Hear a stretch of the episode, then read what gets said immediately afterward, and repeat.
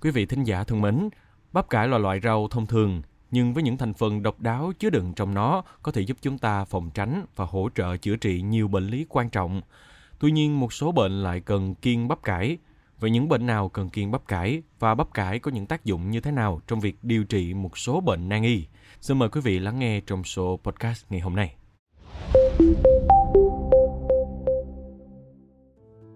Lương y Hoàng Duy Tân, Phó Chủ tịch Hội Đông y tỉnh Đồng Nai cho biết, bắp cải được coi là thuốc của người nghèo, có vị ngọt, tính mát, có tác dụng hòa huyết, thanh nhiệt, trừ đàm thấp, sinh tân, chỉ khát, mát dạ dày, giải độc, lợi tiểu. Theo y học cổ truyền, ăn bắp cải lâu ngày có công dụng ít tâm thận, làm dịu đau, chống hoạt huyết, lọc máu, chống kích thích thần kinh, bổ cốt tủy, lợi ngũ tạng lục phủ. Bệnh nhân đái buốt, đái khó, đại tiện táo nên ăn bắp cải. Nghiên cứu hiện đại, bắp cải là loại rau thông thường, nhưng các thành phần dinh dưỡng của nó lại rất đa dạng và độc đáo, có thể giúp chúng ta phòng tránh và hỗ trợ chữa nhiều bệnh lý quan trọng. Xét trên 80 chất về thành phần dinh dưỡng và giá trị năng lượng của mỗi loại thực phẩm, thì trong bắp cải có tới 58 loại. Trong 100 g bắp cải ăn được cung cấp cho cơ thể 0,3 kg calo, 125 kJ năng lượng, 90 g nước, 1,8% protein thực vật, glucid tổng số 5,4 g, cellulosa 1,6 g, pectin 1,6 g, natri 48,2 mg, kali 560,5 mg, canxi 48 mg, phosphor 31 mg, magie 13 mg, sắt 1,1 mg, iốt 20 microgram, Flor 20 microgram, selen 23 microgram, vitamin A 850 microgram, beta carotene 5100 microgram, vitamin E 5,4 mg, vitamin B1 0,06 mg, vitamin B2 0,05 mg, vitamin BB 0,4 mg, vitamin B6 0,35 mg, vitamin C 30 mg, pantothenic acid 1000 microgram, bolic acid 60 microgram, biotin 0,5, axit béo 0,15 g, lysine 53 mg, methionine 18 mg, tryptophan 18 mg, arginine 141 mg. Lượng vitamin trong bắp cải nhiều gấp 4,5 lần so với cà rốt, 3,6 lần so với khoai tây, hành tây. Điều đặc biệt là vitamin A và B trong bắp cải kết hợp với nhau làm cho thành mạch máu bền vững hơn. Trong bắp cải còn có các chất chống ung thư như sulforaphane, phenetin isothiocyanate. Các nhà khoa học của Mỹ, Anh, Trung Quốc và Ba Lan cho rằng những phụ nữ ăn 4 đến 5 bữa bắp cải trong một tuần sẽ giảm được 74% nguy cơ mắc chứng bệnh ung thư vú. Trong bắp cải tươi có nhiều vitamin U, có tác dụng chữa lành các ổ loét thực nghiệm được gây nên trên súc vật. Chất L5 vinin 2, thiosa, solidol trong hạt bắp cải có tác dụng kháng giáp trạng. Chất sulforaphane, phenetin, isothiocyanate và indol 33, carbinol có tác dụng chống ung thư. Bắp cải cũng chứa chất có thể điều tiết sự trao đổi chất béo.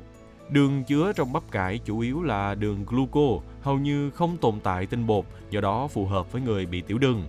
Nó cũng có tác dụng làm giảm quá trình đồng hóa glucid và giảm đường huyết, nên dùng 100g một ngày, giúp phòng và trị bệnh tiểu đường tuyếp 2.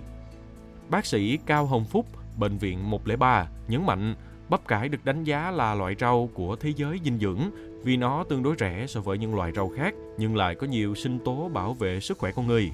Nó cũng là thực phẩm lý tưởng cho những người muốn giảm cân bởi 100 bát bắp cải chỉ chứa 15 calo và rất nhiều loại vitamin như A, C, E, B, BB có lợi cho sức khỏe.